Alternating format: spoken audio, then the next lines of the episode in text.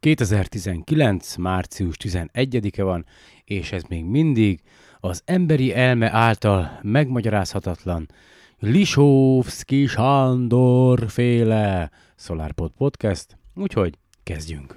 Where did we come from? How did the universe come into being?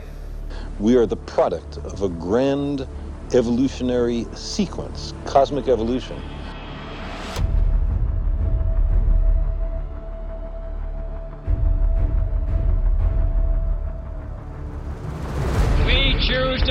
The moon in this decade and do the other things, not because they are easy, but because they are hard. Ignition sequence start.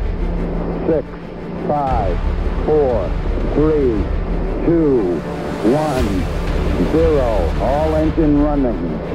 Liftoff. We have a liftoff. 32 minutes past the hour. Liftoff on Apollo 11. It's one small step for man. We got a roll program.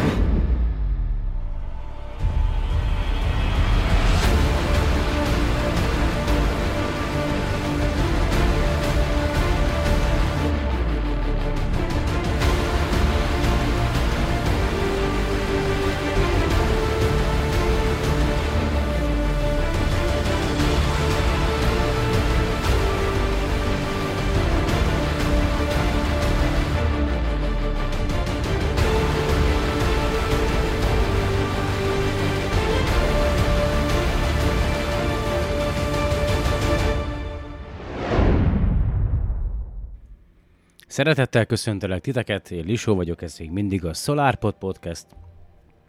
Sikeresen teljesítette az első küldetését a SpaceX legénységi űrkapszulája, vagyis a Crew Dragon, vagy Dragon 2 névre keresztelt űrkapszulája. Aztán a japánok uh, aszteroid mintázó űreszköze, a Hayabusa vagy Hayabusa 2 névre keresztelt eszköz sikeresen megvette az első ismétlem, ez fontos lesz majd a későbbiekben, az első mintáit a Ryugu aszteroidáról, aztán így vagy úgy, de a klímaváltozás valószínűleg majd a fajunk kihalását fogja okozni, és itt pedig Budakeszin.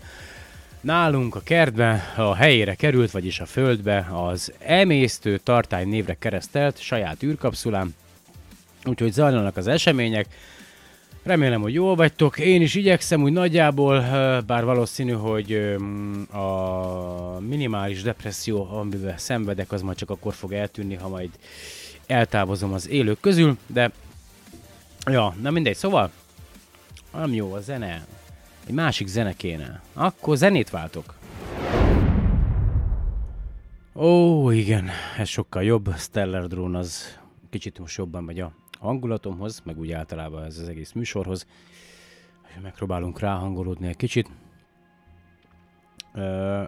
Ugye bizonyára tudjátok, hogy március másodikán indult első útjára a SpaceX saját tervezésű és fejlesztésű űrhajós, hát végülis űrhajós, szállí, űrhajós, na, szóval astronauta szállítására és hát emberek szállítására is alkalmas űrkapszulája a Dragon 2 névre keresztelt ö, űreszköz vagy űrhajó, és ö, gyakorlatilag a küldetés az teljes siker volt. Ö, ez volt az első olyan ö, űreszköz, ö, űrhajó, amely magáncég által készült, és arra tervezték a kezdetektől fogva, ezt az egészet, mármint a Dragon űreszközöket, hogy a későbbiekben ugye most alkalmasak legyenek arra, hogy embereket is szállítsanak a alacsony földkörüli pályára, illetve a nemzetközi űrállomásra, és engedjétek meg, hogy felolvassam ezzel kapcsolatosan a, a Igen Földön Föld alatt Facebook oldalnak, ugye megszokhattátok a, a, a, a, a cikkét, na, igen, jó, hurrá, kilépett az egész, nem még egyszer. A, mi a fészkes frász van velem, azt mondjátok meg, hogy meg már más. Sokadik adásnál már, ugye sokadik, sokadik olyan podcast ez, ami, ami így leülök, elkezdem csinálni, és így legszívesebben hagynám a francba az egészet. Nem tudom, nem tudom mi a franc. Nem tudom mi a franc, nem tudom mi a franc van már megint velem, de ez már egyébként ez megy, most már három éves a SolarPod podcast, és Most már három éve ez megy, úgyhogy már megszokhattátok tőlem. És nem, nem, nem, nem, nem, Péter, ez nem, nem színjáték, ugye? Jókat nevetünk ezen a dolgon. Egyszerűen én nem tudom mi a francom velem, tényleg nekem egy izé kéne egy ilyen be kéne zárni engem egy ilyen szanatóriumba, beállítani a, a gyógyszereket, aztán, aztán, aztán néhány hónap múlva kiengedni. Úgyhogy, de akkor elolvasom nektek a, a cikket, ami március 8-án íródott egyébként. Ugye március 8-án tért vissza a Földre a Dragon űrkapszula, ami ugye még ember, emberek nélkül teljesítette az első küldetését, és akkor így szól a cikk az Égen Földön Föld alatt Facebook oldalon. Sikeresen teljesítette a küldetését a SpaceX Demo 1. A legénység szállítására alkalmas Crew Dragon első, még emberi, utas nélküli egyhetes tesztküldetése teljes sikerrel zárult, a március másodikán indult útjára, március másodikán indult útjára a nemzetközi űrállomásra, ahol negyedikén dokkolta a nemrégiben felszerelt dokkoló egységben. Ma, vagyis ugye amikor íródott a cikk, március 8-án magyar idő szerint reggel 8 óra 32 perckor vált le a nemzetközi űrállomásról, és négy kis hajtó man- hajtómű manőverrel eltávolodott tőle, majd megkezdte lassú süllyedését a légkörünkbe. A fékező manőverre 13 óra 45 perckor került sor, és az Atlanti óceán vizébe 3-4-3-kor csobban bele az űrhajó, a teherszállító Dragon a csendes óceánba szokott leérkezni, ám az emberes küldetések a Florida közeli vízben érik majd el a Földet, így a mostani tesztküldetésben is ezt a helyszínt használták. A SpaceX hajói a leérkezés várható helyszínén várakoztak a Crew Dragonra, a hajók mellett kisebb motorcsónakok várták a leérkezést. Az űrhajó landoló kapszulája a tervek szerinti időpontban nyitottat ki először a kisebb fékezőernyőit, majd ezt követően a négy főernyőt, amelyek segítségével igen komótos sebességre lassulva lebegett a vízfelszín felé. 3 kor a szállítóhajó elérte az óceánt, az ernyői a vízbe simultak, és ekkor már úton is volt felé a motorcsónak, amelynek feladata a kapszula egyenesbe állítása, amennyiben oldalra dőlne, hogy a begyűjtő hajó majd beemelhesse a fedélzetére. A SpaceX azt ígérte, hogy a visszaérkezés során az űrhajósokra nem fog nagyobb, é- nagyobb érezhető erő hatni, mint ha egy hullám vasúton utaznának. A látottak alapján ezt az ígéretet is teljesítették. A tökéletesen végrehajtott tesztküldetés sikere után adatelemzés következik, amelynek része a hajó utasa, idézőjeles utasa, a szenzorok sokaságával felszerelt Ripley, Ripley nevet kapott bábú, az őtért hatások, terhelések elemzése az élő űrhajósok utazásában fontos körülményeket segít majd optimalizálni. Az első emberes küldetésre, ami még mindig tesz lesz, júliusban kerülhet sor, amennyiben a mostani küldetés adatelemzésen nem tár fel semmi kockázati tényezőt, és ugye itt volt nálam néhány napja Péter, mert én nagyon okos, kitaláltam, hogy mi lenne, hogyha készítenénk egy, egy videót ugye azoknak az embereknek, akik éppen azt tervezik, vagy azt szeretnék, hogy megvásárolják az első csillagászati teleszkópjukat, ugye azzal kapcsolatban szerettünk volna egy videót készíteni, hogy, mire számíthatnak, mik a legfontosabb teendőik a távcsővásárlás előtt, meg néhány csillagász, tehát ilyen optikai alapismeret, meg stb. stb. stb. Aztán annyira nem voltunk, vagy nem voltam én felkészülve, ugye nem sikerült felkészülni, hogy elkezdtük rögzíteni a, magát a videót, de nagyjából fél távon azt mondtuk, hogy na jó, akkor ezt hagyjuk abba. Egy kicsit gyúrjunk még erre az egészre, aztán majd talán talán nyáron majd sikerül összehozni, és azért itt van lent a kertben az emésztő tartály, és azon rögtünk Péterre, hogy ez az én saját űrkapszulám, ami még nincs benne ugye kaki, meg szennyvíz, meg ilyenek, úgyhogy, de egyébként bele is lehet mászni, úgyhogy tényleg ráírom majd fekete festékkel, hogy izé Dragon, dra, Crew Dragon, meg meg uh, SpaceX, aztán itt beszélgettünk, hogy mekkora lehet ugye a, a Dragon űrkapszula, és egy-két kiegészítés egyébként így a Mónika cikkével kapcsolatban. Ugye amikor történt a, a SpaceX-nek a Ugye a, a, a legénység űrkapszulának a fellövése március másodikán, én akkor megpróbáltam készíteni egy ilyen YouTube live-ot, de hát írdatlanul szarul sikerült. Nagyon sok hülyeséget mondtam benne meg nem is igazán beszéltem, meg tényleg egyszerűen valahogy csak én is próbálok boldogulni, meg így próbálni csinálni ezeket a dolgokat, de ugye egy a hétköznapok mellett tényleg annyira annyira tele van az agyam minden szarral, amikor még a albérletben laktunk, ugye a Mester utcába, akkor annyira akkor kezdtem el ugye magát ezt a SolarPod podcastet, és ugye, ugye annyi gondom nem volt, maximum csak annyi, hogyha kiraknak az albérletből, akkor hova fogunk menni, de ott igazán túl sok munka a takarításon kívül nem hárult rám. Aztán itt ugye, hogy megvettük ezt a kis házat, tényleg ugye tavaly egyáltalán lakhatóvá kellett tenni, hogy én, mert ugye én voltam itt leginkább télen, hogy alkalmas legyen arra, hogy itt lakjunk, aztán most már egy hónapon belül születik a Ivettel a közös gyermekünk, ugye a kislányunk, ugye neki, neki alkalmassá tenni arra ezt a helyet, hogy, hogy, hogy az élet első éveit eltölthesse ebbe a kis házba, aztán kell majd építeni egy, egy szobát neki, meg még egy konyhát, egyszer majd valahogyan. Szóval, szóval rengeteg minden jár a fejembe, mm, meg ez az, tehát tényleg nem, nem könnyű, mindegy, ezt már annyiszor, tök kismilliószor elmondtam, egyszerűen ne haragudjatok, ezen tényleg nem tudok túljutni gyakorlatilag minden egyes podcast készítésnél ö, eszembe jut az, hogy én ezt most már abba hagyom a francba, nem csinálom tovább, de van nekem épp elég dolgom, ugye, amit meg kell csinálni, mi értelme van ennek az egésznek, aztán aztán mindig történik valami ö, kellemes ö, csalódás, meglepetés, hogy rám ír valaki Facebookon ugye a, a podcastnek az oldalán, hogy, hogy hello, figyelj, most találtam rá a podcastedre, elkezdtem hallgatni, meg minden.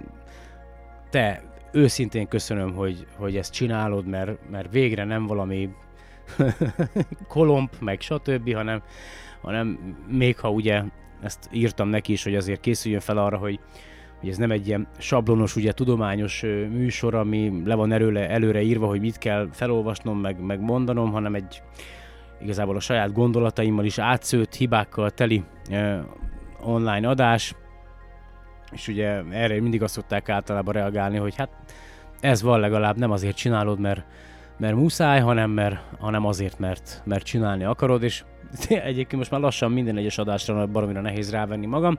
Na de ennyit az én saját egyéni hülye problémáimról. Beszéljünk egy kicsit a magáról erről a Dragon ugye legénységi kapszuláról. Még 2010-ben írták alá, ha minden igaz, ugye a, a SpaceX meg a Boeing a NASA-val a szerződést, hogy megépítik a, a emberek szállítására is alkalmas űreszközüket, de ugye ezzel a Dragon 2-vel nem csak egy legénységi űrkapszulát készítettek, hanem ezzel párhuzamosan megépítették a teherszállító űrhajó ö, második verzióját is.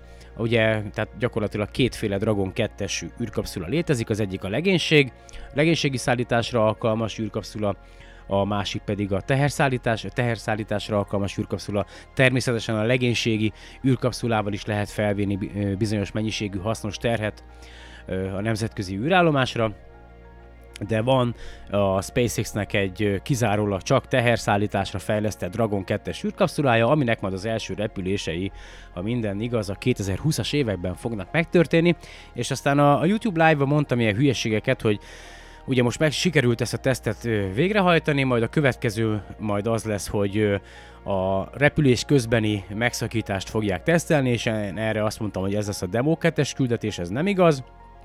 Az történik most, hogy kielemzik az adatokat, és ha mindent rendben találnak, akkor jön a következő lépcső, ami az In-Flight Abort teszt névre keresztelt lépcső, ugye ez annyit tesz, hogy fellőnek egy rakétát, egy, egy Falcon 9-es rakétát rajta a Dragon 2-es űrkapszulával, és még mielőtt kilépne a Föld légköréből, vagy egy adott magasságban, ugye még itt a, a Földön belül, a Föld légköré belül, ö, megszak, hát végeznek egy állítólag, állítólag ugye Péter azt mondta, hogy ö, Monika egyik cikkében azt olvasta, hogy felrobbantják gyakorlatilag a, a Falcon 9-es rakétát a Dragon űrkapszula alatt, majd a teszt során, és ugye elméletileg a, a a legénységi űrkapszulába szerelt automatikának ezt azonnal érzékelnie kell, és a úgynevezett ö, ö, van, azt mondja, hogy ilyen Draco, Draco névre keresztelt rakétahajtó, Draco Thrusters, tehát Draco meghajtók vannak a, a legénység űrkapszulára szerelve, tehát ezek a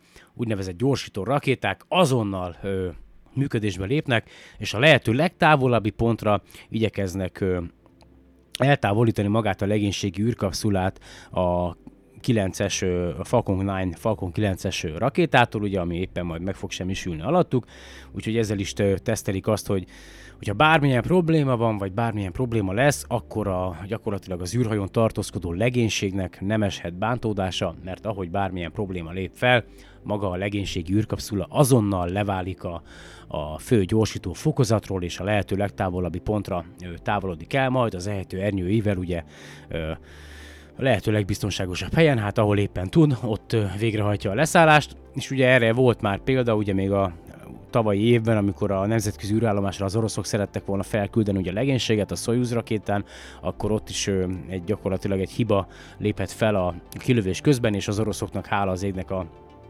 ugyanez a repülés közbeni megszakító egységük nagyon jól működött, és szerencsére nem történt katasztrófa, tehát nem halt meg senki. Aztán ugye beszélgettünk arról Péterrel, hogy vajon mekkora lehet ez a Dragon űrkapszula, megy az én ö, emésztő tartályam az 5 köbméteres, és ugye, hogy be lehet azért menni. Na most én itt megnéztem, a Wikipédián van már ennek a Dragon 2-es űrkapszulának egy saját oldala, hogy igazából itt vannak a méretek, hogy ö, azt mondja, hogy Free Fire, ö, igen, azt mondja, hogy a száraz tömege, tehát a, gyakorlatilag az, hogy saját, hát végül saját tömege úgy, hogy nincs benne se ember, se szállítmány, semmi. 9525 kg ennek a Dragon űrkapszulának, 7 ember szállítására alkalmas. Az átmérője az 4 méter, tehát 4 méter átmérőjű a Dragon űrkapszula. Érdekességképp megemlíteném, hogy az én emésztő tartályomnak az átmérője az 2 méter és 6 centi. Azt mondja, hogy a Dragon űresz, űrhajónak a magassága az 8 és 8,1 méter a szervizmodullal együtt, tehát ugye ami a, a Dragon űrkapszula aljára van rácsatlakoztatva, ebben vannak a különböző létfenntartáshoz szükséges eszközök, meg a napelemek is egyébként, most nagyjából próbáltam utána nézni a SpaceX oldalán, de úgyhogy 8,1 méter magas, az emésztő tartálynak a magassága az másfél méter, úgyhogy abban egy 5 köbméternyi, hát nem is tudom, emberi ö, szennyvíz melléktermék fér el, viszont a Dragon ö, ö, legénységi űrkapszulának a térfogata az 9,3 köbméter, a, az a térfogat, amelyet ö, nyomás alá tudnak helyezni, tehát a, ahol gyakorlatilag emberek is tartózkodhatnak, meg olyan rakományok, a, olyan rakomány, amely a környezeti változásokra érzékeny, de a teljes ö, térfogata ennek az egésznek az 12,1 köbméter, úgyhogy nagyon komoly kis szerkezet, és közben ugye, hogy sikeresen végrehajtotta a SpaceX az első tesztrepülését, bejelentette a Boeing is, hogy mi is készen állunk ám, úgyhogy ö, talán egy-két hónapon belül megtörténik a, a Boeing Starliner CST-100 névre keresztelt szintén emberek szállítására alkalmas üreszközeinek az első tesztrepülése, és hogyha sikerül a SpaceX-nek a repülés közbeni megszakítás végrehajtása júniusban, akkor idén júliusában várható az, hogy megtörténik majd a Demo 2-es küldetés, és ugye ahol már két űrhajóssal a fedélzetén fog majd a nemzetközi űrállomásra megindulni ez a legénységi űrkapszula, és érdekesség ugye, hogy magában az űrkapszulában volt egy tesztbábú, ez a Ripley névre keresztelt bábú, és valahol az egyik podcastben vagy valamelyik cikkben olvastam, hogy ugye a SpaceX-nél ugye általában szeretik ezeket a, a különböző ö, tesztbábukat, meg, eszkö, meg nem is tudom még micsodákat, ugye amikor volt a, az első Falcon Heavy-nek a tesztrepülése, ugye a, a magát a, a, a, a Tesla Roadsterben lévő tesztbábut is, nem, most pontosan nem emlékszem, a Starmannek, ugye igen, Starmannek becézték, de hogy a Ripley névre keresztelt kis tesztbábú, Ugye az nem tudom mennyire vagytok Alien film rajongók, én nem igazán, mert amikor a Alien filmeket vetítették, akkor még én egy gyerek voltam, és baromira féltem egyébként ettől a filmtől, úgyhogy egyetlen egy Alien filmet se tudtam végignézni. Most meg már azért nem nézem végig, mert gyakorlatilag már tudom, hogy ez egész csak számítógéppel mahinált szarság, meg ilyen bábuk, meg már akkoriban még nem volt ennyire, nem volt ugye abban az időben talán még ez a 3D technika kifejlődve, de, de hogy az egész csak ilyen ö, speciális effektek, meg stb. Tehát, hogy semmi sem valóságos, ö, most meg már nem nézem végig, mert baromi régi film. És a lényeg az, hogy ugye a, a, az Alien filmetnek a főszereplőjét, a főszereplő hölgyét ö, hívták ö, Ellen Ripleynek, és róla nevezték el gyakorlatilag a tesztbábot. Ugye tudjátok, hogy Sigourney Weaver ö, játszotta ezt a főhőst, főhős nőt az Alien filmekben, úgyhogy Na erről lett elnevezve maga a tesztbábút, és szeretnek így a SpaceX-nél ilyen mindenféle elnevezéseket adni a, ezeknek a bábuknak, és még az űreszközben volt ugye egy ilyen kis plüss ö, földgömb, antigravitáció tesztelő kis eszköz, ugye, amit, amit még elrejtettek, vagy elraktak ugye a Dragon űrkapszulába, és amikor a fellövés történt, és gyakorlatilag a mikor az, a, az űrhajó kilépett a Föld légkörén túlra, és ugye gyakorlatilag mikrogravitációs környezetbe érkezett, akkor ez a kis plüss földgömb ez elkezdett szépen felemelkedni és lebegni, és ezzel lehetett ugye látni, vagy ezzel látták lent a Földön a, a SpaceX-nek a munkatársai, hogy igen, mikrogravitációs környezetbe érkezett a, az űreszközük, és ez a kis kis plüss állatka, ez fennmaradt a nemzetközi űrállomáson, de ugye a Dragon űrkapszula az már itt van a Földön, Úgyhogy halad szépen előre egyébként az emberiség, tehát az egyik oldalon nagyon komoly fejlesztéseket érnek el, lásd SpaceX, Boeing, a másik oldalon meg egyre jobban pusztítjuk önmagunkat, úgyhogy fene se tudja, mi lesz a jövőben nézve, hogy gondoljatok bele, most nekem már van egy 14 éves fiam egyébként, és, és mi vár, mi vár arra a gyerekre, és most fog születni a kislányom, és hogy, hogy továbbra is ilyen ütemben, nem is tudom, fogyasztjuk a, a, az energiaforrásokat itt a bolygón, Uh, akkor nem, nem tudom, meddig lesz ez fenntartható egyébként. Nem tudom, ti hogy látjátok. Én, lehet, hogy ugye én, én mindig úgy érzem, hogy fel kell készülni arra, hogy előbb-utóbb majd lesz egy ilyen nagy összeomlás, amikor gyakorlatilag még az áramellátás is problémát fog okozni, úgyhogy most már elkezdtem olvasgatni a különböző gyógynövényes könyveket, meg gombász könyveket, hogy tudjam majd, hogy egyáltalán a természetben mi az, ami ehető, és mi az, ami nem. Hogyha majd arra kerül sor, hogy nekünk minden nap ki kell menni az erdőbe valami kaja után kutatni, mert gyakorlatilag a modern társadalmunk az megszűnik majd létezni. Ne következzen be, egyébként én azt kívánom, és azt kívánom, hogy tényleg egy, egy olyan társadalomban élhessünk majd akár évtizedek múlva is, ami, a, ami, ami, ami szellemileg is ö, ö, hát megváltozott, ugye, és máshogy áll ehhez az egészhez, az élethez és magához a bolygóhoz, de hát nem sok reményt látok erre, elég csak itthon körbenézni, amikor fél disznó odaajándékozásával meg lehet embereknek a hát nem is tudom, véleményét, szavazatát vásárolni, de ez egy másik téma, ugye megbeszéltük, hogy nem fogunk itt politizálni a,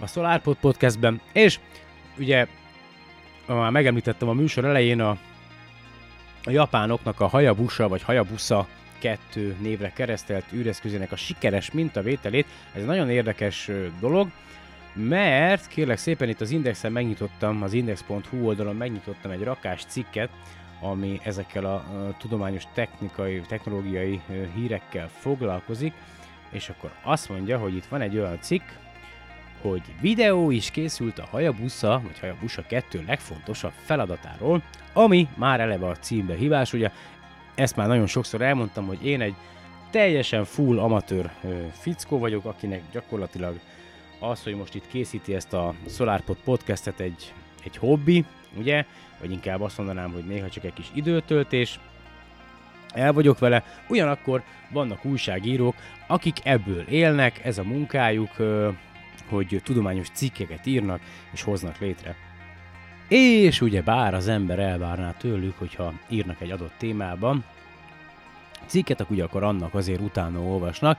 Na most a cikk, aminek a címét már felolvastam, így szól, a Hayabusa 2 japán űrszonda a Földtől mintegy 300 millió kilométerre lévő Ryugu aszteroidán való landolásáról tett közé videót a japán űrügynökség.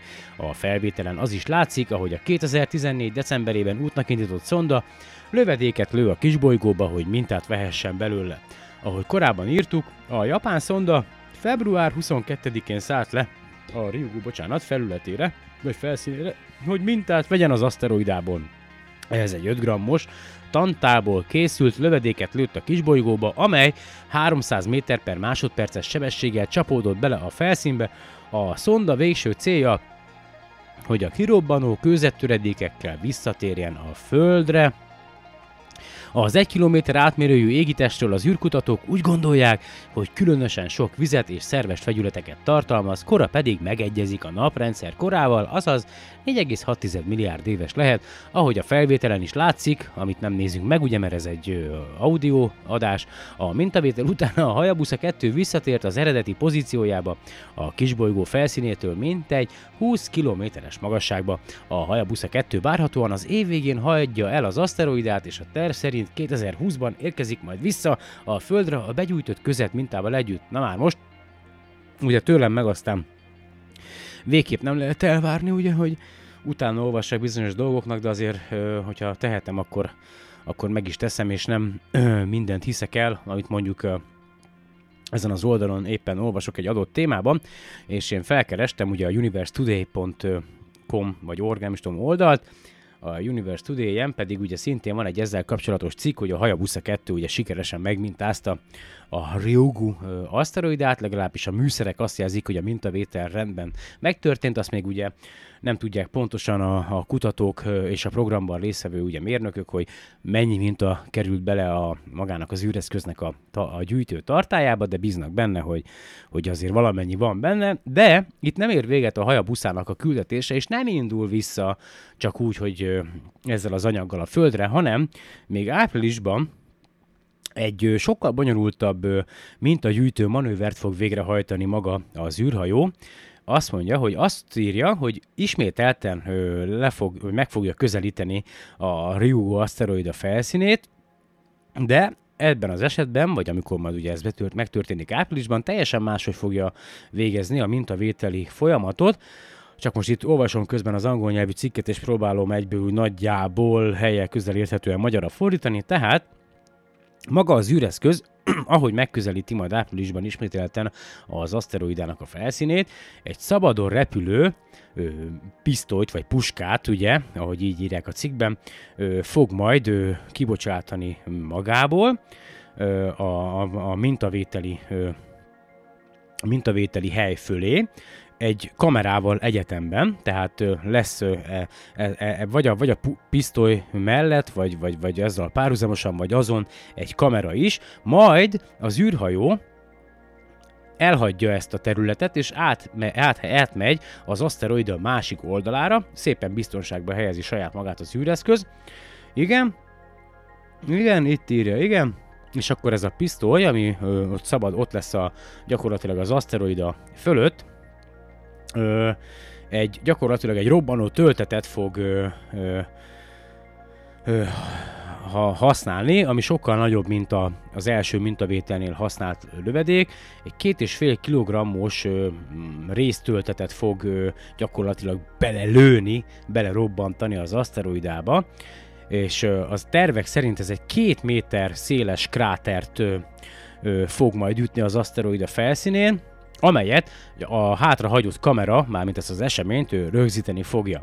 És néhány hét elteltével, mikor ugye lenyugodott ott a, a robbantás körüli terület, tehát amikor leült minden vissza az aszteroida felszínére, meg már letisztult ott a helyszín, a Hayabusa 2, vagy Hayabusa 2 ő, visszatér a kráter fölé, és ö, többféle ö, mélységben, vagy mélységben próbál majd mintát venni a, a, a Ryugu aszteroidáról. Három minta összesen, három mintát próbál megvenni. A, kettő, a kettőt a felszínről ö, igyekszik majd venni az űreszköz, egyet pedig gyakorlatilag ö, a kráternek a lehető legmélyebb pontjáról ö, igyekszik majd ö, felvenni maga az űreszköz, és mind a három mintát egy külön-külön-külön tartályba fogja, konténerbe fogja elhelyezni, és gyakorlatilag ugye a, a, a nagy mintavételi eszközön belül, és akkor a Hayabusa 2, hogyha ezzel megtörtént, és sikeresen megvette ezeket a mintákat, még néhány hónapot fog eltölteni a Ryugu tanulmányozásával, és 2019. decemberében begyújtja az Ion hajtóműveit, és megindul a Föld felé, és elméletileg 2020. decemberében megérkezik a Földhöz maga az űreszközünk, és az úgynevezett SRC ö, ö, tartályt a három mintával, meg az, elő, meg az első ugye mintával. Gyakorlatilag ö, ö, ledobja magáról, és ez a tartály tervek szerint ö, sértetlenül visszatér a, a Föld felszínére, úgyhogy elméletileg ez lesz a, a terv a hajabuszával, vagy a hajabusával, megpróbálom majd ezt a linket is berakni a podcast leírásába, és egyébként ugye miért fontos az, hogy hogy mi olyan égi testekről vagy aszteroidákról vegyünk mintát, amelyek ugye kint vannak a, a francba az űr mélységében. Azért fontos, mert ugyan a Földre elég sok meteorit érkezik, ugye, meg van a NASA-nak olyan repülője, amelyek ilyen tapadókoronggal, a szárnyai ilyen tapadókoronggal vannak felvételezve, és akkor nagy magasságba próbálja begyűjteni a különböző mikrometeoritokat, de hogy ugye azok, a, azok az űrkövek, ugye, vagy aszteroidák, vagy meteorok, amelyek már eleve ugye ide lekerülnek hozzánk a Földre meteoritként, azok már szennyezettek, mert ugye beléptek a Föld légkörébe, érte őket a, ugye a belépéskor a sebesség hatására olyan nagy hőhatás, ugye szétrobbantak, darabjaikra estek, aztán érintkeztek a, az oxi, a földi oxigénnel, levegővel, stb. Tehát, hogy nem tudják abban a formában vizsgálni a kutatók ezeket a meteoritokat, mint ahogy a világűrben vannak, viszont az ilyen mintavételek, mint például a Hayabusa 1, a Hayabusa 2, meg most ugye zajlik az Osiris Rexnek is a, a, a küldetése, a NASA-nak az Osiris Rex aszteroid mintázó küldetése, ezek olyan állapotban tudják megmintázni az aszteroidákat, ahogy évmilliárdok óta a világűrben vannak, igazából Ugye ezeket az aszteroidákat, vagy az aszteroidák felszínét, a különböző kozmikus sugárzások érik, a napszél ö, hatásai érik, de ugye nem, nincsen, nem lépnek kapcsolatba ugye ö, földi atmoszférával, oxigénnel, és ugye ezért is jó ez a robbantásos művelet, hogy azzal, hogy kirobbantanak egy nagyobb darabot a, az aszteroidából, és megpróbálják a japánok minél mélyebbről megvenni a mintát, ugye annál sértetlenebb ö, darabot tudnak gyakorlatilag majd itt a Földön remélhetőleg megfelelő, steril és inert körülmények között vizsgálni, és annál több információt fognak majd megtudni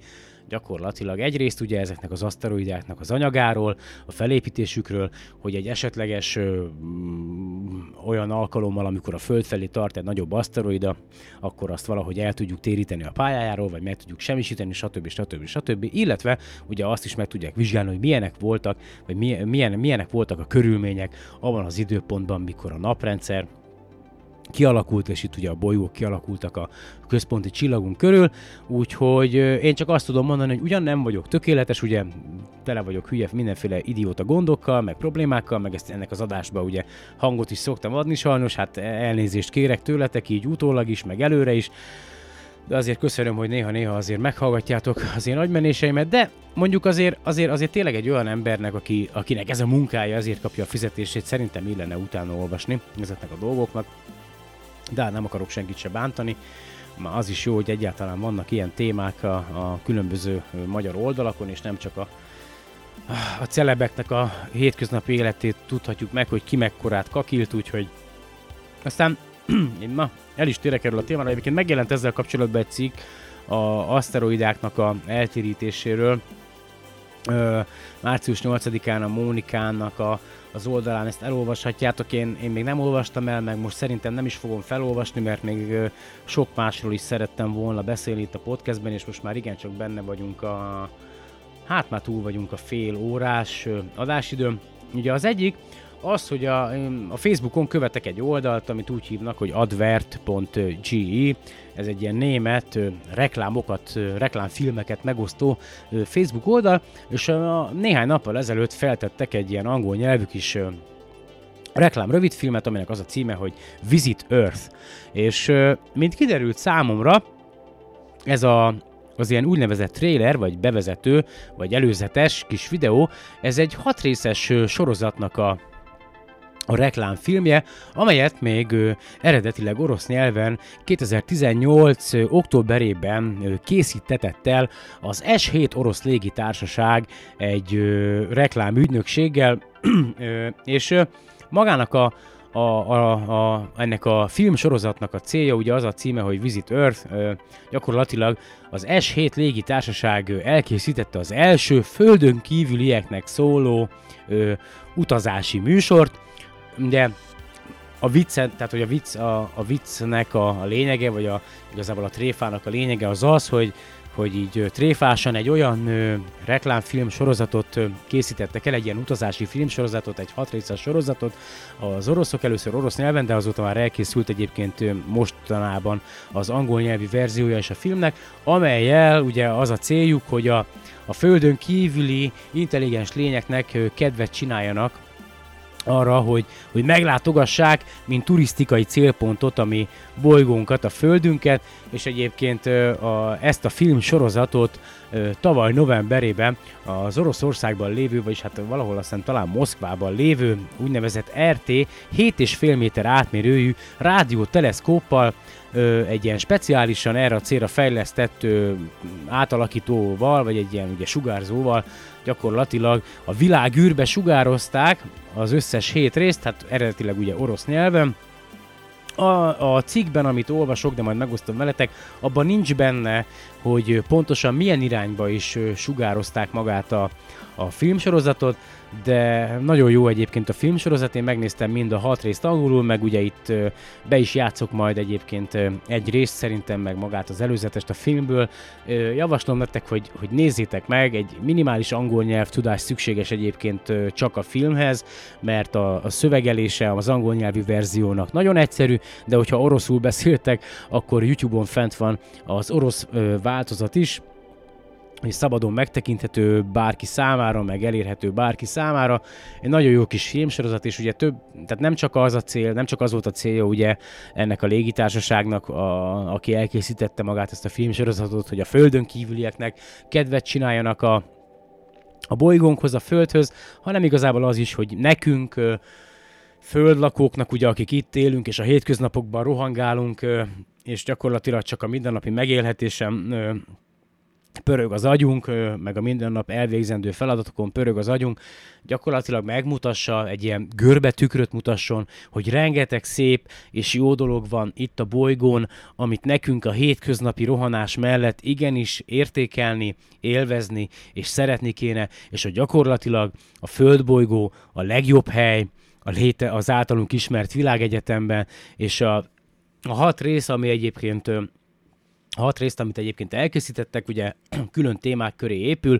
Az egyik a, természet, aztán étkezés, szerelem, szeretet, akkor a bulik, a partizás, a sportról készítettek, meg a művészetekről, és én engedjétek meg, hogy akkor itt a következőkben bejátszam az intrót, majd ö, lejátszanám nektek a, az étkezésről szóló részt, tényleg csak egy minimális angol nyelv tudás szükséges hozzá, de fantasztikus. Tehát tényleg én, én itt egyik este bekapcsoltam YouTube-on, a tévén a, a, az összes hat részt, hogy megnézzem, és, és alapvetően az, a, az volt a vicces az egészben, hogy, hogy tényleg, tényleg, tényleg engem is meg, tehát megviselnek a hétköznapok problémái, ugye nem, ne, hát nem mindenki, nem, azt szokták mondani, hogy valakinek fasza apja van, bocsánat, valakinek meg apja fasza, de hogy tehát, hogy a lényeg az, hogy nem mindenkinek olyan könnyű boldogulni a hétköznapokban, és tényleg tele van megoldásra váró feladatokkal, és mindig azon agyal, hogy a, a rendelkezésére álló erőforrásokból, illetve pénzből, meg stb. stb. figyelembevételével ugye hogyan tudja megoldani ezeket a problémákat,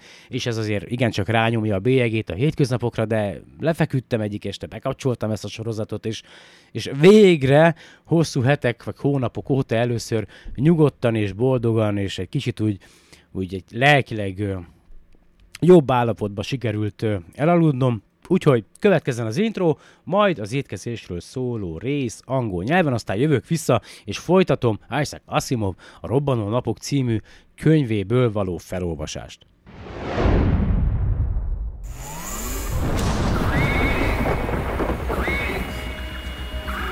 This is Visit Earth. First ever travel show for aliens, and the first ever travel show to be broadcast into outer space. So, if you're watching this right now, it means you might be an alien, in which case, this show is going to help you plan your next trip to Earth by showing you all the amazing things we have here. Like big rocks you can walk on, and small rocks you can relax on. You can also relax here. We call it party. You'll like to party. You'll also like food. Look, flying pineapple. We also have love, art, cities, and uh, singing boatmen. So, alien viewer, if you like adventure, exotic locations, strange sounds, and strange flavors, then tune in to Visit Earth, the first ever travel show for aliens, just like you.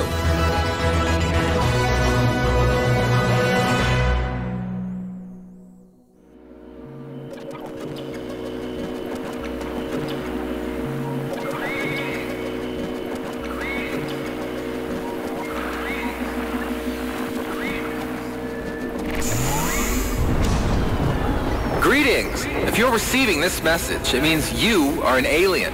And we want you to visit our planet and experience the amazing things we have here. Things like fuel wrapped in uh, more fuel and uh, uh, vibrations that, that make your body move. And intelligent life. Sound exciting? Well, set your course for the Milky Way galaxy because we want you to visit Earth.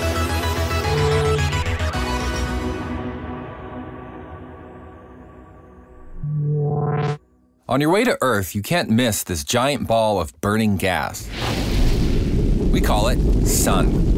And without it, we're nothing. And it's because it sends light to our planet that mixes with other things to make life. For humans, most of this life is our fuel. What gives us the energy to do all the amazing things there are to do here. Like this, and this, and this. So, if you want to do any of this amazing Earth stuff too, then you're going to need a lot of fuel. And the most important thing to remember about Earth fuel is that there are three major fueling cycles here. The first one begins when sun arrives on our horizon, right about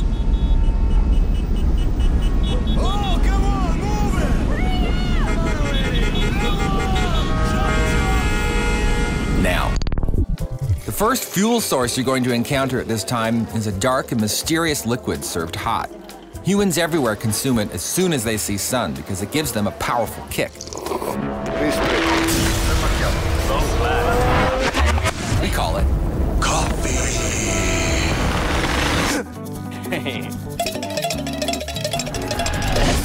We drink coffee every day. Coffee is what provides the energy and focus necessary for obtaining more complicated fuel sources, like these guys. If you're fast enough to catch one, you'll be rewarded with one of these. We call it egg. And, well, yeah, I mean, it might not look like much, but you'll love them because they have loads of energy inside. And all you have to do to get it is crack it, boil it, whip it, fry it, peel it, put it on a plate, and give it a name like Omelette or Benedict or Jimmy. Help me! And then put it into your fuel hole. If it's good, you'll make this sound. Then mash it up and suck it down to where it gets transformed into energy. We call the whole thing easy. When it happens when sun goes up, we call it breakfast. Breakfast is what gives us earthlings the energy to follow sun as it journeys up until it eventually reaches its highest point in the sky, which happens to be the second fueling cycle here on Earth, something that we call lunch. Lunch is dominated by one ancient fuel source that began long ago in the hands of the Creator, who reached into that formless abyss of dough and through the sheer power of their will brought forth crust, sauce, cheese, plus any additional toppings of your choice, 50 cents per topping. All of it is baked in a furnace deep within the earth, where it becomes pizza! Available for delivery anywhere in the galaxy. Call now. Deliver to your quadrant in the next two million years, or your pizza is free. Возможно, даже люди называют меня богом э, пиццы. Ну, в принципе, это логично. Чем я занимаюсь. The humans of Earth have worshipped this mighty fuel source for centuries. Evidence of this can be found in the architecture and popular culture that define their history. While some humans believe that pizza holds secrets to our past and perhaps even our future, others believe that its true purpose is to attract an alien visitor, just like you, one who might come here for the pizza but decide to stay and explore some of the other fuel sources we have.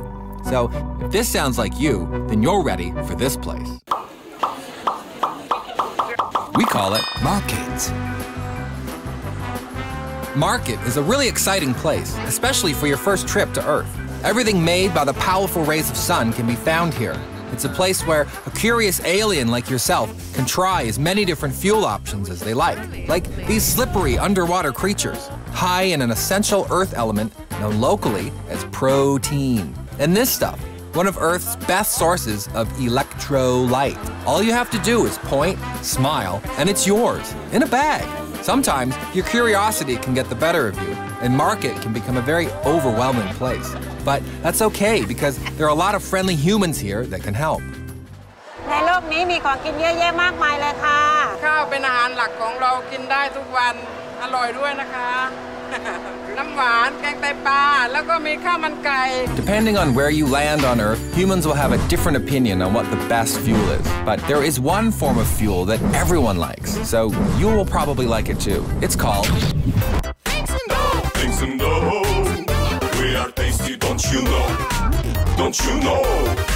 Привет, I'm Gilby. I'm from Russia. I'm meat Indo. You must eat us, don't say no, no, no, don't say no. Konnichiwa, I am Gyoza from Japan. I am also meat Indo. Ciao, I'm Ravioli. Let's be friends. I'm cheese Indo. Ni hao, I'm dim sum, shrimp and dough. Eat me with me. Things and dough. things and dough. When you bite us, you go whoa. You go whoa. You would know. Available everywhere on Earth. After lunch, sun begins its long journey down. This is a time when the residents of Earth experience a collective dip in their energy levels. To accommodate this, we rely on a fuel that grows from the Earth. All we have to do is add water, heat, and some air using something we call boot. A boot is an old earth tool used to cover uh, the feet, and well, if your feet are ever sore on Earth, then it must be time for some of this stuff. We call it tea.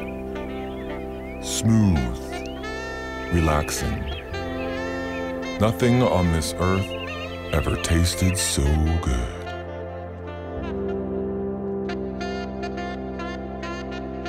From here, it's a smooth ride into the third and final fueling cycle on Earth. A cycle that provides humans with the energy to come together one last time. We call it dinner. And it starts right about now. Ehi, buonasera alieni, venite dai! Ben arrivati! Lo sai, mi piace cantare quando, quando cucino. La la la, la la la. Quando siamo arrabbiati, il mattarello lo usiamo in testa alla gente. Scotta, scotta, scotta, lo mettiamo sopra qua. Forza. Ah, senti, senti che profumo, lo senti? Andiamo.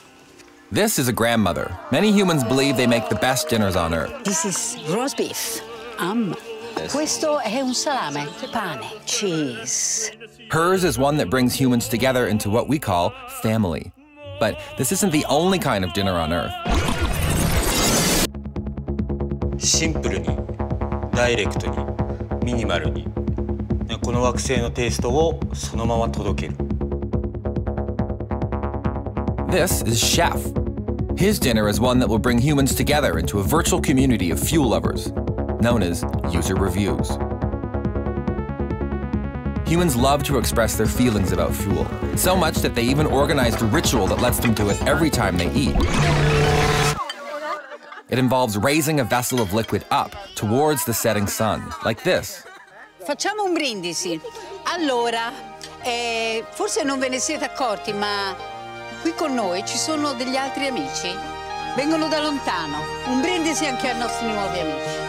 Auguri! See, aren't you happy that you stayed for dinner?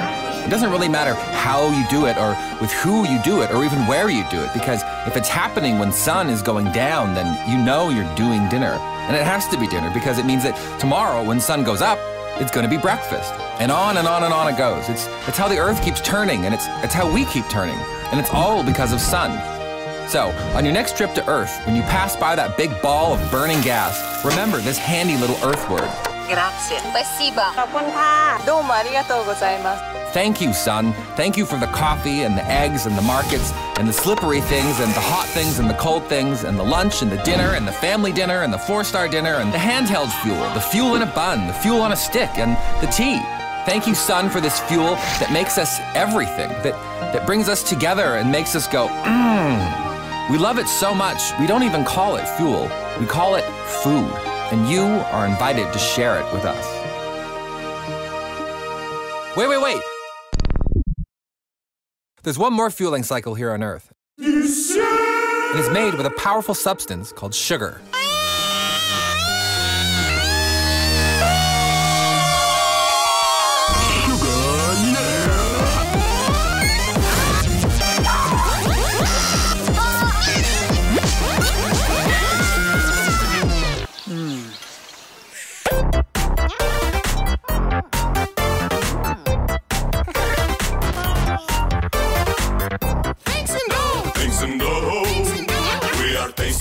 you know? Don't you know? Привет. I'm Пельмень. I'm from Russia. I'm meat indoor. Thanks and go. Things and dough. You must eat us, don't say no, no, no, don't say no. Konnichiwa. I am Gyoza from Japan. I am also meat in dough. Thanks and go. Things and dough. When you bite us, you go whoa. You go whoa. Ciao, I'm Ravioli. Let's be friends. I'm cheese and dough. Thanks and go. Things and dough. We are tasty, don't you know? Don't you know? Ni hao, I'm dim sum. Shrimp and dough. Eat me. Eat me. Thanks and go. Things and dough. You must eat us, don't say no, no, no, don't say no. No. Thanks and go. When you bite us, you go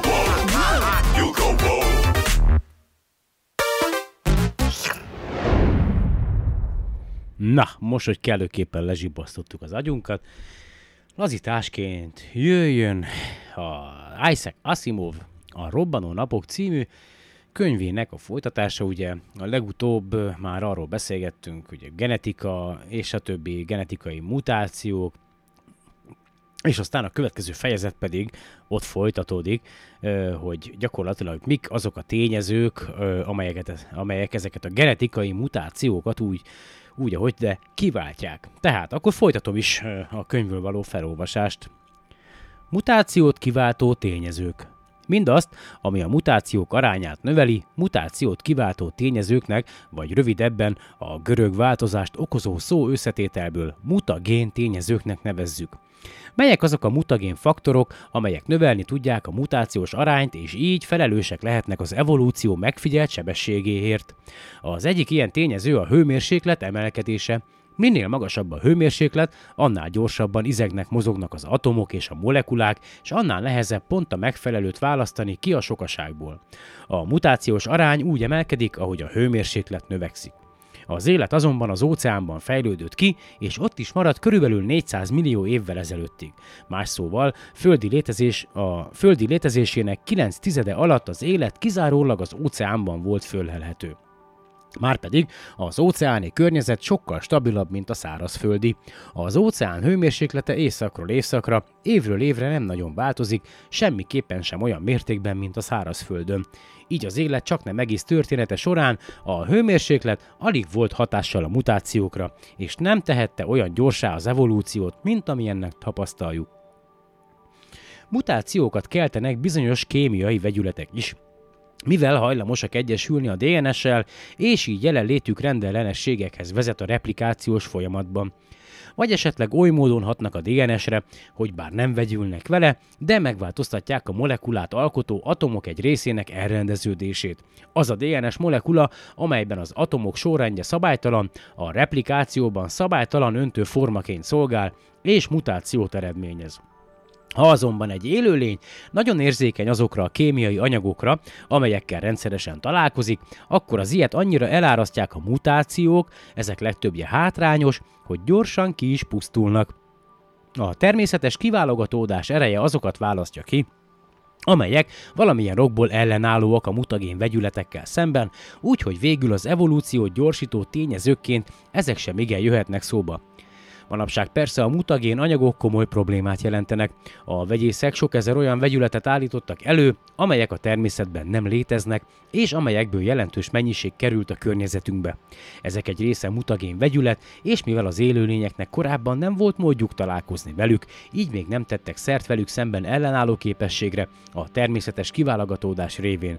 Ezért aztán sok élőlényre, az embert is beleértve ártalmasak lehetnek. Egyes mutációk például a normális sejteket rákos sejtekké változtatják azáltal, hogy egy rendellenes gént, úgynevezett onkogént hoznak létre. Az onko a görögben abnormális növekedés jelent, amilyet a rák okoz.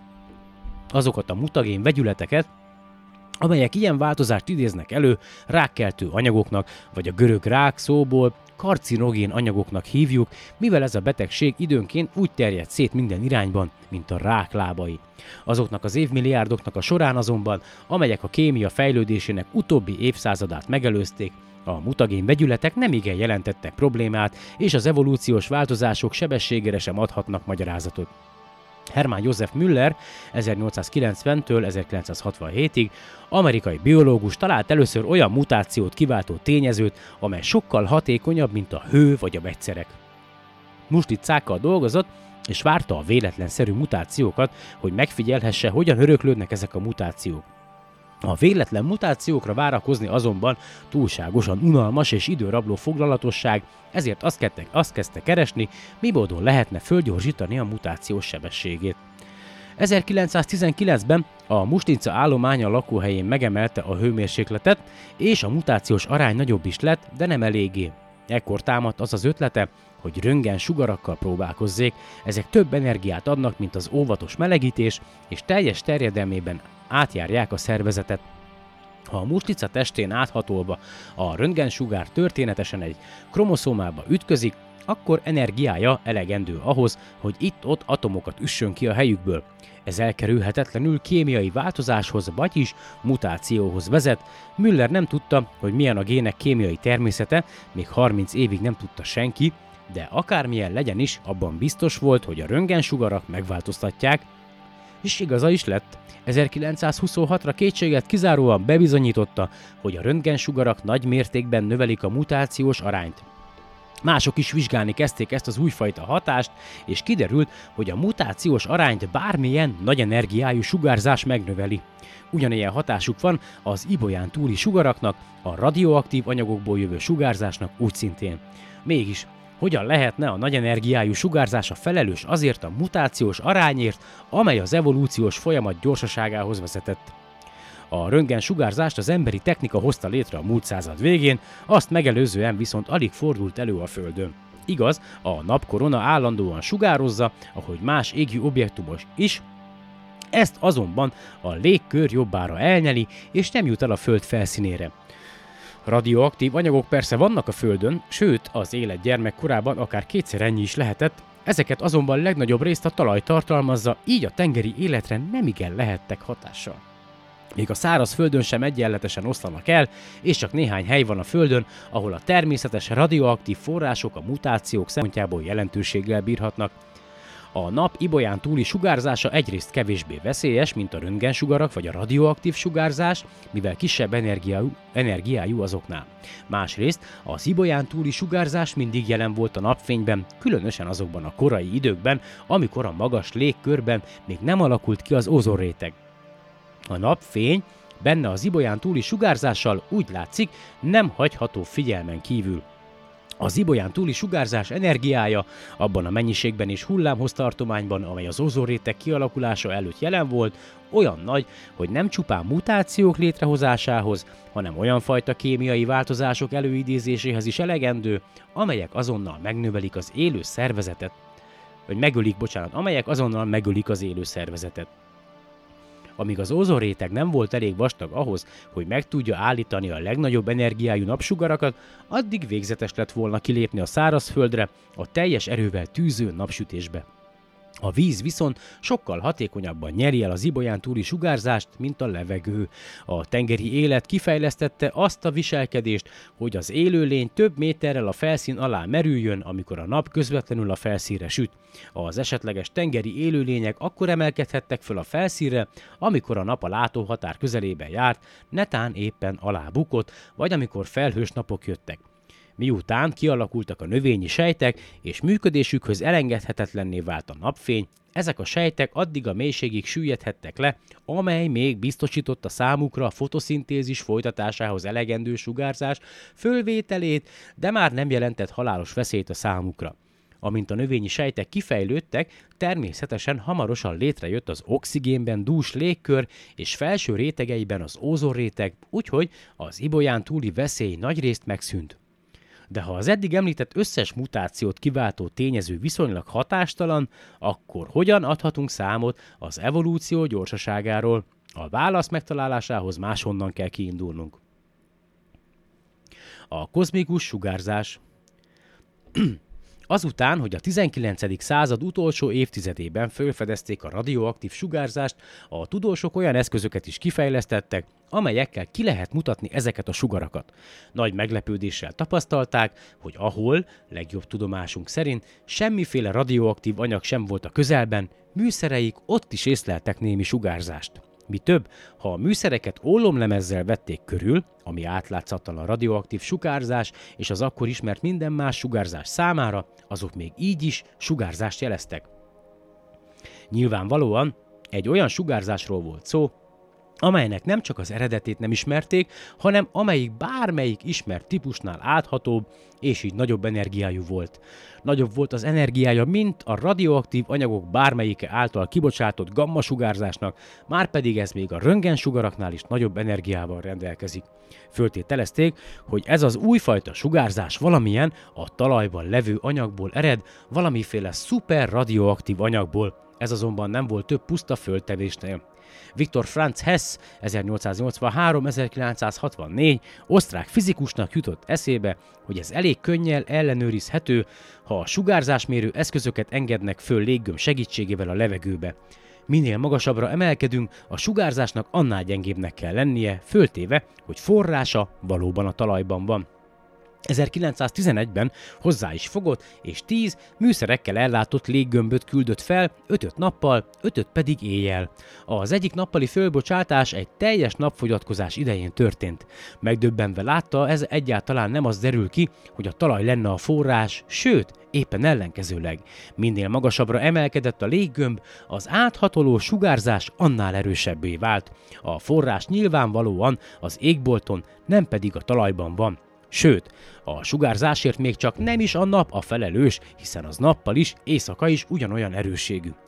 Amennyire Hess és mások megállapíthatták, a sugárzás az ég minden részéből egyformán jött, ezért ezt Robert Andrew Millikan 1868-1953 amerikai fizikus, mint hogy általában a kozmoszból jön, találóan kozmikus sugárzásnak keresztelte el.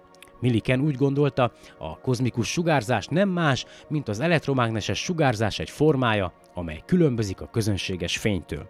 Az elektromágneses sugárzás hullámként viselkedik, minél kisebbek a hullámok, azaz minél rövidebb a hullámhoz, a sugárzás annál nagyobb energiájú. A látható fény színképe rövid hullámokkal kezdődik, aztán ahogy a különböző színű fények jönnek sorban, végül a vörös fénynek van a legnagyobb hullámhossza, tehát a legkisebb energiája. Ha visszafelé haladunk a színképben, a vöröstől a narancson, a sárgán, a zöldön és a kéken keresztül az ibolyáig, a hullámhoz egyre rövidebb, az energiatartalom egyre nagyobb lesz.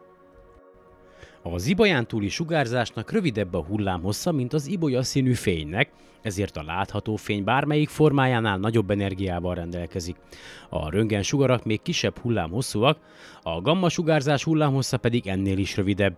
Millikennek az volt a véleménye, hogy a kozmikus sugarak ultra rövid gamma sugarak a közönséges gamma sugarakénál nagyobb energiával és áthatoló képességgel.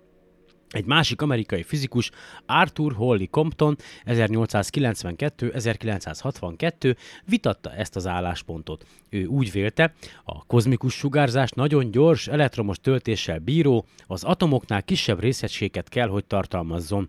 Energiájuk az impulzusokból ered, ami tömegüktől és sebességüktől függ. A vita eldöntésére a következő lehetőség adódott. Ha a kozmikus sugárzást elektromágneses hullámok alkotják, akkor nincsen elektromos töltése, és nem hat rá bolygónk mágneses tere. Ez esetben mivel az égbolt minden részéből egyformán jön, azonos módon éri el a Föld különböző pontjait. Ha viszont a kozmikus sugárzás elektromosan töltött részecskékből áll, akkor hat rájuk a Föld mágneses tere, a Föld mágneses sarkai felé téríti el őket, ezek a kozmikus részecskék, már ha valóban részecskékről van szó, olyan nagy energiával rendelkeznek, hogy elhajlásuk egészen kicsi lesz. Compton számításai mindazonáltal azt mutatták, hogy az eltérülésük észlelhető mértékűnek kell lennie, méghozzá minél messzebb megyünk általában az egyenlítőtől északra vagy délre, a kozmikus sugárzásnak annál erősebbnek kell, vagy erősebben kell záporoznia. 1930-ban Compton fölcsapott világutazónak, hogy a fölvetést ellenőrizze, és valóban be tudta bizonyítani, hogy neki volt igaza. A szélességi effektus valóban létezik, vagyis a kozmikus sugárzás a magasabb szélességi fokokon tényleg erősebb. Milliken ugyan makacsul ragaszkodott a véleményéhez, de a fizikus társadalom fokozatosan Compton mögé sorakozott föl. A kozmikus sugárzás részecske természete napjainkban általánosan elfogadott tény. Mint az ma már köztudott, a kozmikus sugárzás nagyrészt pozitív töltésű, az atomoknál kisebb részecskéket, főleg hidrogén, illetve hélium magokat tartalmaz, hozzávetőleg 10 az egyhez arányban. Elszórtan nehezebb magok is előfordulnak benne, egészen a vasig. A kozmikus sugárzásban az atommagok hasonlóképpen oszlanak meg, mint amilyen az elemek megoszlása általában a világegyetemben. Nincs mit csodálkozni azon, hogy a kozmikus sugárzás olyan nagy energiájú és áthatoló képességű, hiszen a részecskéi sokkal gyorsabban mozognak, mint a Földön vagy bárhol a közelében fölépő hasonló részecskék, még a radioaktív anyagokból származókat is beleértve. A legnagyobb energiájú kozmikus részecskék alig valamivel haladnak lassabban a fénysebességnél, ez jelenti bármely mozgótest számára az abszolút felső határt, mármint a fénysebesség. A kozmikus sugárzás részecskéinek létezése szorosan összefügg a biológiai evolúcióval. Ezek a részecskék lévén nagy energiájúak, mutációkat képesek okozni, sőt, valóban okoznak is. A Földet érő kozmikus részecskék mennyisége egyáltalán nem mérhető a nap ibaján túli sugárzásához, sem egy röntgenkészülék sugárzásához, sem a radioaktív anyagok közelében tapasztalható sugárzáshoz. Míg azonban a röntgen sugárforrásokat és a radioaktív anyagokat elkerülhetjük, sőt, még a mindenütt jelenlévő ibaján túli sugárzás elől is egyszerűen árnyékba húzódhatunk, addig a kozmikus részecske sugárzást semmilyen kézzelfekvő módon sem küszöbölhetjük ki. Persze, le lehet menni egy bányába, jó mélyen a föld felszíne alá, vagy lehet élni levegőbuborékban egy mély tó fenekén, Esetleg körbe vehetjük magunkat pár méter vastagságban ólommal, de az élőlények óriási többsége nem követi és soha nem is követte ezen stratégiák egyikét sem. Az élő szervezetek az évmilliárdok folyamán kevés nagy energiájú elektromágneses sugárzással, radioaktív sugárzással vagy mutagén vegyszerrel találkoztak, viszont bárhol voltak is, Éjjel-nappal bombázta őket a kozmikus sugárzás. A légkör és a víz, amely a napból és általában az égboltról jövő szokásos sugárzás nagy részét elnyeli, nem állhatta útját a kozmikus sugárzás részecskéinek. Meg kell azonban jegyeznünk, hogy a kozmikus sugárzás részecskéi nem maradnak meg változatlanul abban az állapotban, az elsődleges sugárzás formájában, amelyben eredetileg a világűrben léteztek. Összeütköznek a földi légkör atomjaival és molekuláival, lelassulnak és elnyelődnek. Ennek során azonban nagy energiájú részecskéket ütnek ki az atomokból és molekulákból, ez az úgynevezett másodlagos sugárzás. Ezek pedig valamilyen még mindig erősen mutagén formában elérik a Föld felszínét, és mélyen behatolnak a talajba, illetve a vízbe. Végül, végül is oda lyukadunk ki, hogy a kozmikus sugárzás állandó részecske záporának, amelyben az élet egész története folyamán fürdött, elég gyengének kellett lennie ahhoz, hogy lehetővé tegye az élőlények számára a nyugodt életet, ugyanakkor elég erősnek ahhoz, hogy a replikációs folyamat véletlen tökéletlenségei fölé emelje a mutációs arányt, még akkor is, ha ezeknek esetleg a kevésbé gyakori vagy könnyebben elkerülhető mutagén tényezőket is hozzászámítjuk, mármint ezekhez, bocsánat. A kozmikus sugárzás részecskéi ezek szerint bármi másnál jobban fölfokozták a mutáció képződést, ami viszont lehetőséget adott a természetes kiválogatódás működésére, és az evolúciós folyamat így érte el tulajdonképpeni sebességét.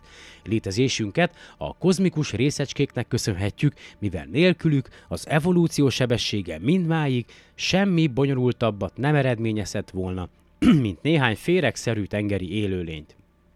De honnan ered a kozmikus sugárzás? Mivel az égbolt minden irányából jön, nem tulajdonítható sem egyetlen egy, sem több szétszórtan elhelyezkedő egyedi objektumnak, egyedi objektumnak. Az sem föltételezhető, hogy a kozmikus sugárzás minden egyes lökése egy-egy égi objektumból jön, amelyek valahol annak a pontnak a közelében vannak, ahonnan sugározni látszanak. Az elektromágneses sugárzás gyakorlatilag egyenes vonalban terjed, kivéve a nagyon kis elhajlásokat, amikor egy-egy nagy tömegű objektum közvetlen közelében halad el. Ez azt jelenti, hogy ha egy fénysugarat látunk, akkor forrása abba az irányba esik, amerre éppen nézünk. Ha egy csillagot az általa kibocsátott fény révén látunk, akkor a fényét nézve pontosan a csillagra magára esik a tekintetünk.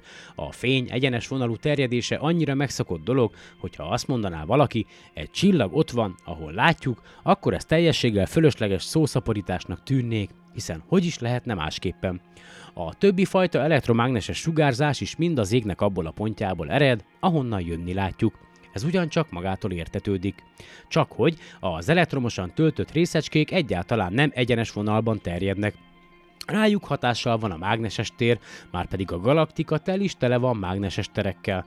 Az összes csillagnak, nagyon sok bolygónak és a galaktika egészének is megvan a sajátja, ezért amikor a kozmikus részecske átrohan a csillagközi űrön, nagyon bonyolult görbe pályát ír le, mivel az összes mágneses térnek engedelmeskedik, amelyen csak áthalad.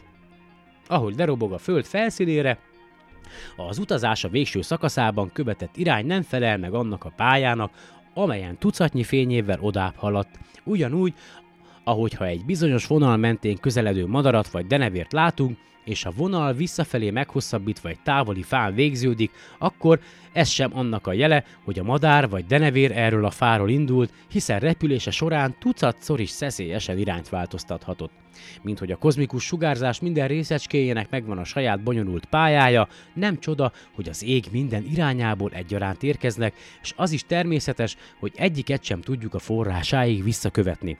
Annyit azonban tudunk, hogy a kozmikus sugárzás részecskéi iszonyú nagy energiával rendelkeznek, és jöjjenek bárhonnan, forrásuknak rendkívül forrongó állapotban kell lennie, egy békés, nyugodt folyamatból nem származhatnak nagy energiájú részecskék. A naprendszer legnyugtalanabb objektuma természetesen a nap, annak felszínén pedig a napkitörés a leghevesebb esemény. Elég heves lehet egy napkitörés ahhoz, hogy kozmikus részecskék termelődjenek? Ezt a kérdést igazából föl sem tették, de a válasz minden esetre megjött, és valósággal rákényszerítette magát a tudósokra. 1942. februárjának vége felé a napkoron közepén jelent meg egy hatalmas napkitörés. Ez azt jelentette, hogy az anyagot egyenesen a Föld felé lövi ki. Ezután hamarosan egy viszonylag gyönge részecskékből álló, kozmikus sugárzási hullámot észleltek, ez a nap irányából közeledett, és föltételezhető volt, hogy a nap a forrása, hiszen a rövidke nap távolságon a gyors kozmikus részecskéknek sem idejük, sem alkalmuk nem volt arra, hogy haladási irányukat jelentősebben megváltoztassák. Azóta számos enyhe kozmikus sugárzási hullám ért el bennünket, olyan nagy kiterjedésű napkitöréseket követően, amelyek a napkorong alkalmas helyén léptek föl. Mai tudásunkkal ebben már semmi rejtélyes sincs, a napszél nem egyéb, mint kifelé zúdított atommagok, főleg hidrogén és hélium magok áradata. Ezek a magok nagy energiával, több száz kilométeres másodpercenkénti sebességgel terjednek. A napkitörések a nap felszínén végbe menő, különösen nagy energiájú események, ezek olyan napszéllökést hoznak létre, amelyben a részecskék még sokkal nagyobb sebességgel haladnak. Ha a kitörések elég nagy energiájúak és a szél elég gyors, akkor a részecskék ugyanolyanok lesznek, mint a kozmikus sugárzás részecskéi. A kozmikus sugárzás részecskéi ugyanolyan fajtájúak, mint amik a napszélben találhatók, egyedül az különbözteti meg őket, hogy az előbbieknek nagyobb a sebességük és az energiájuk. Épp úgy, ahogy a röntgensugarak is csak annyiban különböznek a fényhullámoktól, hogy kisebb a hullám hullámhosszuk, illetve nagyobb az energiájuk. A nap azonban legfőjebb arra képes, hogy a legalacsonyabb energiatartományba eső kozmikus részecskékből bocsásson ki néha egy-egy hullámot, ahhoz, hogy az egész galaktikát nagyobb energiájú kozmikus sugárzással töltsék meg, sokkal hevesebb események szükségeltetnek, mint amilyen a középkorú higgadt természetű naptól telik. A leghevesebb csillagesemények nyilván a szupernova robbanások, és joggal föltételezhető, hogy a robbanások mindegyike hatalmas erejű csillagszél rohamot bocsát ki minden irányba, Ezek lesznek a kozmikus sugárzás részecskéi. Ezek a részecskék lassulás nélkül utaznak a majdnem üres csillagközi téren át, sőt, miközben az útjukba kerülő mágneses tereknek engedelmeskedve csavarmozgást végeznek, még föl is gyorsulhatnak, akár majdnem fénysebességig is. Minél nagyobb lesz az energiájuk, annál kevésbé térnek le egyenes pályájukról a mágneses terek hatására, végül pedig már semmi sem tarthatja vissza őket attól, hogy a galaxisból végleg kilépjenek a még üresebb galaxis közi térbe.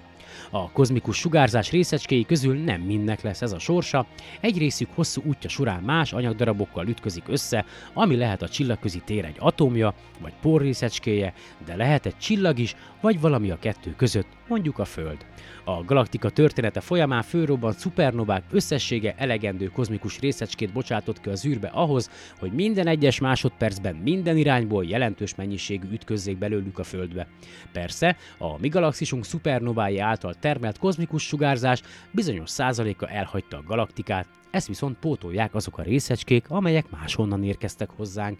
Így aztán a szupernovák nem csupán a Föld és az élet nyersanyagát biztosították, nem csak a hőt teremtették elő, amely megakadályozta a naprendszer ősködének idő előtti besűrűsödését, nem csak azt a lökés hullámot idézték elő, amely végül lehetővé tette az összetömörödést, hanem ők szolgáltatták az evolúciós változások hajtóerejét is, amely az élet egyre bonyolultabb formáit, végül pedig emberi lényeket hozott létre a Földön. A szupernovák tehát titáni űrbeli olvasztó tégelyek, gigászi üllők, amelyeken az anyag kikalapálódott, és amelyek termékei megteremtették az ahhoz szükséges környezetet, hogy az élet legalább egyszer kialakulhasson és fejlődhessen. És itt be is fejeztem akkor a felolvasást, tényleg már csak néhány oldal van hátra a könyvből. A következő műsorban szerintem be is fejezem az olvasását. Én megköszönöm, hogy ma is meghallgattátok, vagy akármikor meghallgattátok ezt a podcastet. Remélem, hogy mi hamarabb újra találkozunk, és minden happy, meg minden boldogság, meg stb., meg ilyesmi, tudjátok a szokásos izé, ez a, hogy szokták ezt mondani? Uh, na mindegy, nem akarok mondani. Na mindegy, hogy, hogy vagy ez a politika? Ja igen, PC, PC. Nagyon PC vagyok, politikailag korrekt vagyok. PC, PC, PC, PC. PC mindenkinek. Senkit nem bántunk, PC. De, PC, PC, PC. Na jó. A viszont hallásra. Sziasztok!